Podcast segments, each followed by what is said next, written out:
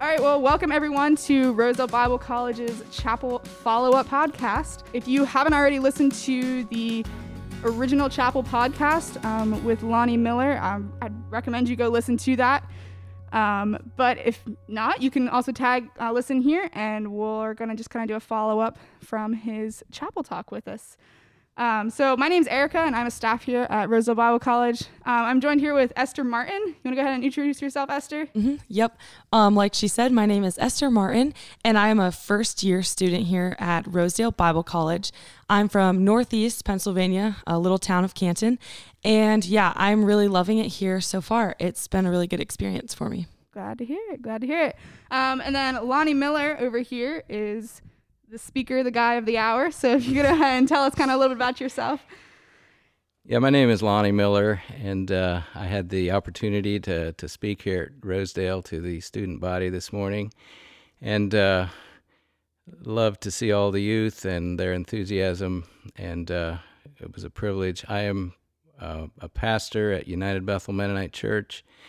I've also uh, been a farmer for many years, and uh, enjoy my work very much and had the opportunity to share about my vocation this morning. Yeah, so um, like he said, he shared with us this morning.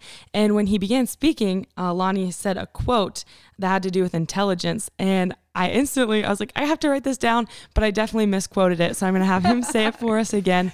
Um, it was just really impactful. And it reminded me of something our previous Pathways speaker had said about never stopping. Um, yeah, never stop learning, um, which Lonnie also it, mentioned. Um, so yeah, if you just want to say that quote again for us and then elaborate on it a little bit. Yeah, the quote was uh, Intelligence is like a river. The deeper it runs, the less noise that it makes. And uh, I guess uh, my my reason for quoting that was just my desire that I wouldn't just be making noise, but that there would actually be some some uh, substance. Mm-hmm. Yeah, that's good. Yeah. How so? For someone uh, kind of pursuing getting going with a career, do you have any advice for what it looks like to kind of get to that level of shallow intelligence to deep intelligence of not making noise? Is do you have any pointers for anything to kind of get there, or is it just a with maturity and age thing? well, there. One of the keys, obviously, to um, to have that increasing depth is to never stop learning. Mm. But as a young person, sometimes it's it's difficult to kind of recognize what what God might be calling you to. But uh, my advice would be to be faithful where you're at. It's as we're faithful in small things where we're given more responsibility. And uh, so, uh, yeah, just be faithful where God has called you and be content where you are. That does not mean complacency, mm. but contentment and being thankful for where you're at at this point and trust God to lead you. Mm-hmm. Yeah, that's really good. Mm-hmm. Um, so kind of backtrack a little bit just to kind of get more where you were coming from as a farmer. So you correct my saying you was a family affair with the farming. Um, what what kind of like made you realize like what either things you saw in your interests or your personality or giftings that kind of said, "Hey, I this is the path I actually want to pursue." Well, as a young person, having grown up on a farm, I know I I knew that I I liked farming and I enjoyed the work itself, uh, but I was not sure that that's what God was calling me to. It was as an opportunity arose, and I was encouraged to take that opportunity to to rent some ground uh, out of the community, separate from family, mm-hmm. uh, which was kind of a stretch and scary, but uh, it was it was obviously um, God's leading as I look back over my life, and it was a very, very good experience. So for me, it was it was not a matter of of pursuit so much as it was of providence. Mm-hmm. I guess I would say. Yeah, kind of taking the next step into an open door, and in that concept of that's correct. Mm-hmm, letting God, yeah, open the doors for you. That's really cool. Mm-hmm. Um, yeah. So let's see. Tell me, you're also got into some organic farming. Is that is that correct? Just recently? That is correct. Um, we had the first uh, certified organic field in 1999, so that's not real recent. Okay. Uh, yeah. yeah. So it was uh, it was a new endeavor, and it was uh, kind of foreign to our community, I guess. But it was something that I had a great interest in. I had visited a number of farms and researched it, and was I liked the idea of getting away from uh, the use of you know chemicals and things like that, and just to learn more about uh, you know the the biology of the soil and the health. I, I just it was just an interest of mine, and Mhm. it's it's been a good a good thing for us. what crops are you doing mostly organic? We raise corn, soybeans, and wheat. It's a three year rotation. But when we uh, raise wheat, we also uh, either raise a cover crop of some kind following the wheat. Uh, normally, it's clover interseeded, which is a legume which provides fertility for the coming years. Uh, so those are the three uh, saleable commodities: is corn, soybeans, and wheat. Okay. Were there a lot of so did your strategies switch a lot when you kind of made that? I mean, obviously there's different fertilizations and stuff that yeah.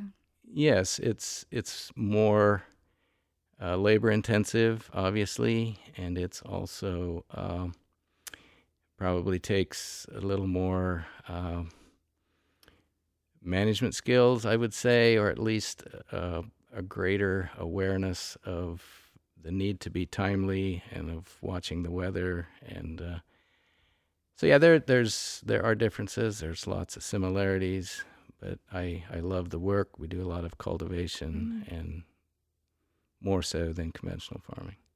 And the market's been growing for organic products. Is that accurate or inaccurate or That is correct. that's correct? Okay. the the uh, domestic production uh, does not come anywhere close to what the demand is. There's actually a good bit of imported organic grains.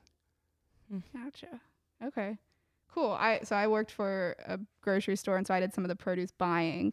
Um, so we didn't actually bring in an organic line just because of we were trying to and it feels like a constant question of like what clientele like what's your clientele of buying organic or regular or conventional, I guess. So it's yeah, it's interesting to hear just kind of the differences there, but I would be curious if the future isn't moving more and more. It seems like it is a more common thing with the fruits and vegetables go organic line, but yeah, that's interesting.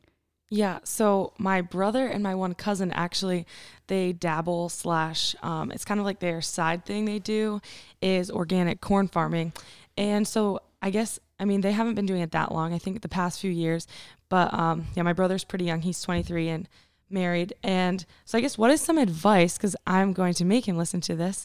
Um, what is some advice you would give to somebody like really starting out in organic farming, especially in this day and age? Um, yeah.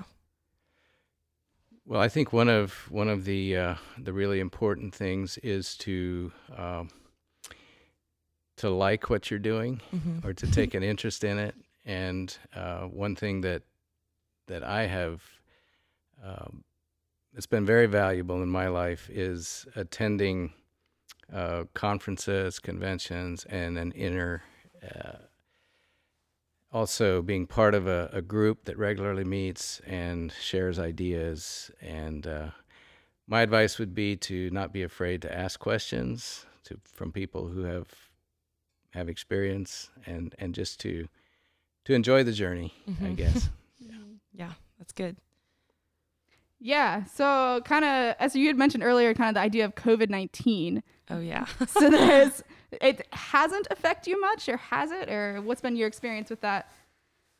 it it really has not affected our our operation a whole lot. Uh, our our sons still came to work every morning. Hmm uh, most mornings at least.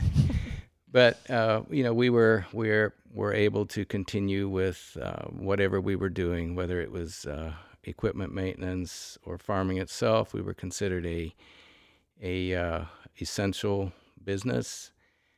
And the things that did change were some of the meetings that we normally would have attended were no longer, and they moved to online. Um, going to town you know, having the, the social distance from the counters and wearing masks, things like that.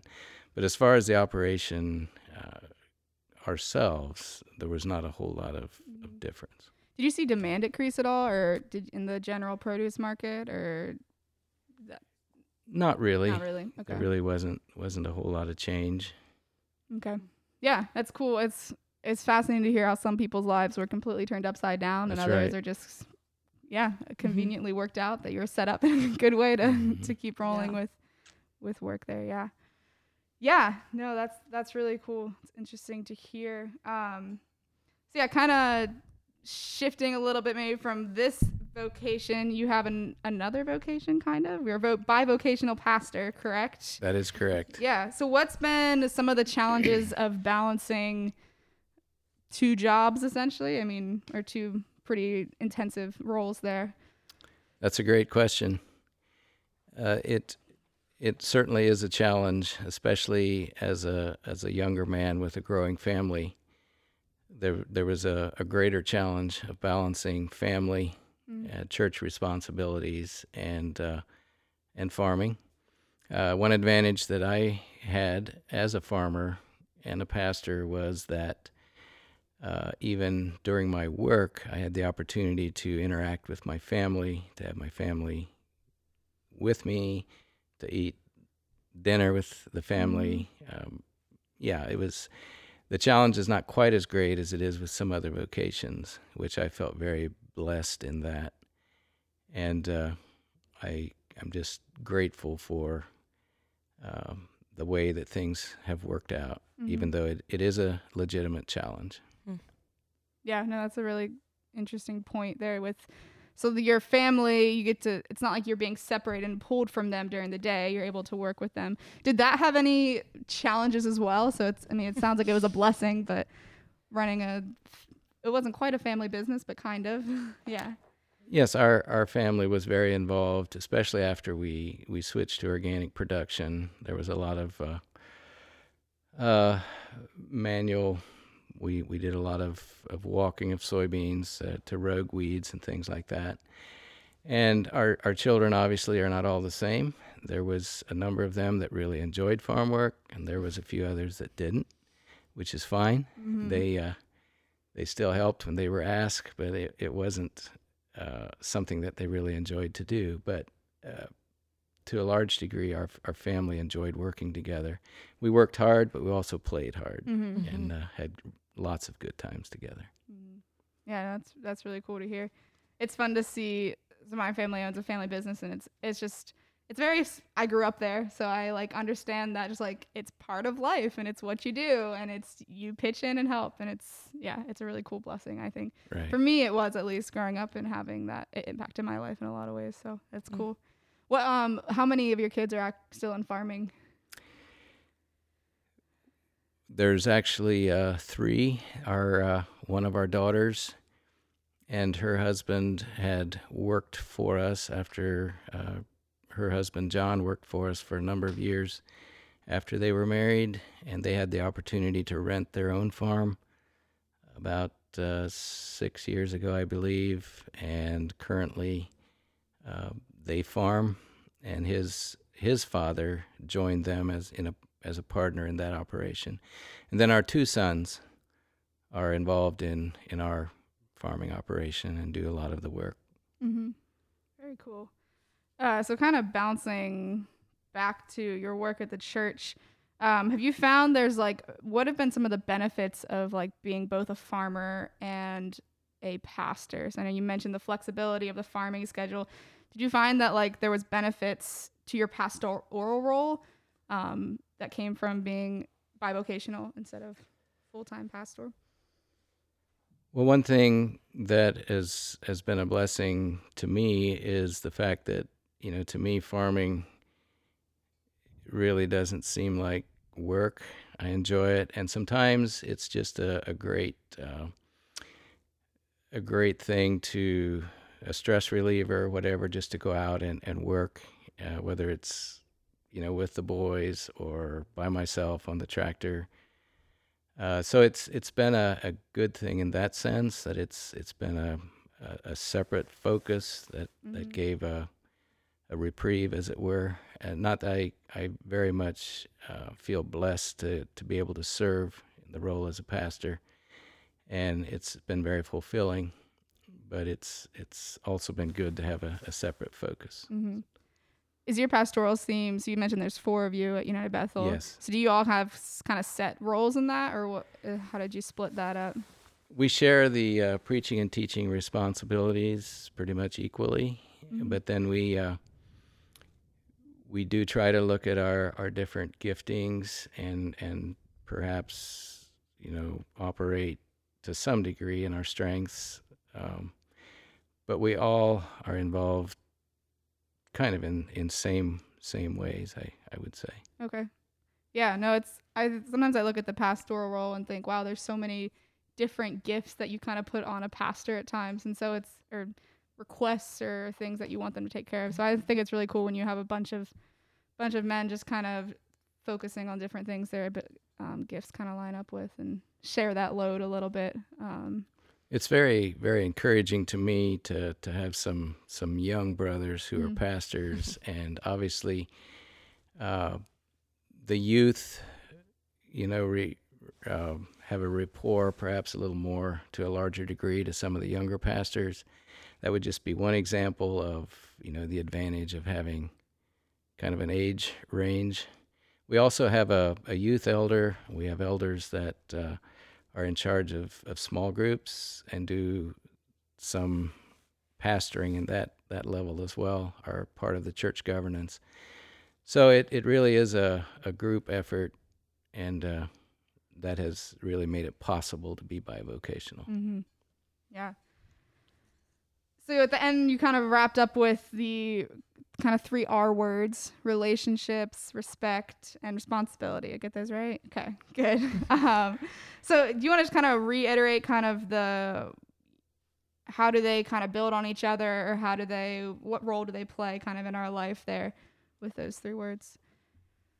Well, as I, I look back over over the long haul of my life, I just realized that life really is about relationships. And when I th- I think of all the people who have uh, spoken into my life, who have invested in me, who have uh, mentored me, uh, it's just a, a tremendous blessing. And obviously, the the most important relationship is our relationship with our heavenly Father through Mhm. Jesus Christ and then our our families, uh, our spouses, our our children. You know that that really is where uh, our number one focus needs to be is is in in relationships, and then taking the opportunity to um, to speak into other people's lives, and we need each other. Uh, Mm-hmm. it's it's a blessing to be a part of community, and to uh, to know your neighbors and to uh, help each other and have those kinds of relationships. So, uh, relationships are, are just very important. And then, um, when you think of, of respect, just the understanding that uh, everything that I have is, is, is a gift from God and is not something that I have earned. Uh, obviously, there's lots of hard work and so on, but but just to respect other people and where they're at, and uh, their property, and also God's creation, and and just to to recognize we're stewards Mm-hmm. and not owners, and um, just to recognize that that because I've had opportunities that perhaps other people haven't had, doesn't make me any better than them. That God has a a, a call for everyone, and just that that whole respect, uh, and then finally the responsibility of uh, of being faithful wherever God has called us, whatever vocation, and to being faithful uh, where we're at. And it's as we're faithful in the little things that uh, we can grow and have more responsibility. So I, I just think those three three things are, are kind of foundational when we think of of uh, our vocation and our God's call in our lives. And they really kind of build off each other. It seems like you can't really have one without the other. Mhm. Um, That's right. It's kind of a full circle that that keeps going Mhm. in my head. Yeah. No, that's that's really they're good good words to live by. Mhm. Um, yeah, you the you kind of wrapped up chapel this morning with the question of what is success, and you kind of phrase it, you know, to everyone like when you look at. I mean, I think now the world is throwing us this picture of what success looks like. Um, have you found like is there a kind of a a dilemma between you know the, what the world views as success and what God views as, as success? Have you ever felt that tension a little bit in your life?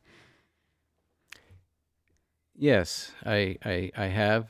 And obviously, uh, what the world sees as success, uh, I mean, the Bible would, would tell us that what is highly esteemed among men, at least in some cases, is an abomination to God. And I, I think it's very important as we uh, that we keep our focus and are grounded in God's word and what really are the important things in life. And sometimes, you know, the difficult times are things that might seem like to be unsuccessful are things that God uses to to shape us and to build us into something that is a success, even though perhaps in a financial way or whatever it is not. Mm-hmm. There's more to success than just things Absolutely. and property and growth. Yeah. No, that's that's very cool to very good point there. Um, well, yeah, we're I think getting to the end of our time. Is there any last kind of comments or questions from either of you? um, Yeah. So, um, our dean of students at the end of Lonnie's chapel talk said, um, he just mentioned the hymn "He leadeth me," and I just thought that was very fitting for um, just like how you spoke to us and how you, um, yeah, pointed to God in every space of your life, and just talked about God's faithfulness, and He does lead us, and I thought that was really cool, and I just wanted to um, add that in here in case somebody missed it if they listened to the sermon that yeah god does lead us and he is faithful and um, if you listen to um, the the talk that he had to us this morning at chapel um, you will see that throughout his life and it was just really good it was Mhm. really solid yeah, it's cool when songs and previous. So Wednesday we had Mhm. another chapel and just how they all kind of tie in together for us here. Yeah, I know that's a really good point. Um, just in closing, Lonnie, is there any last so if any last advice you'd give to kind of a young person beginning on their career, or trying to find their path? If they came to you and distraught, what advice? Final advice. Well, I would I would just say that um,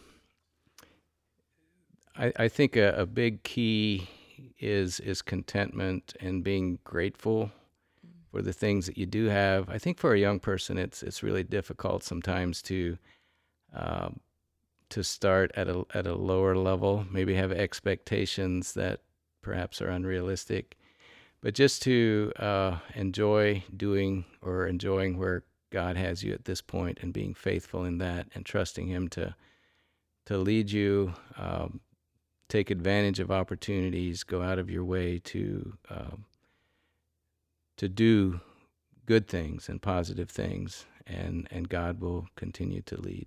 Mm-hmm. Mm. Yeah.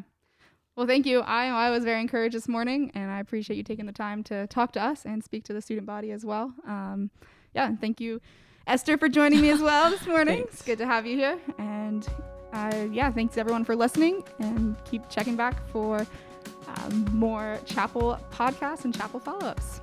Have a good one.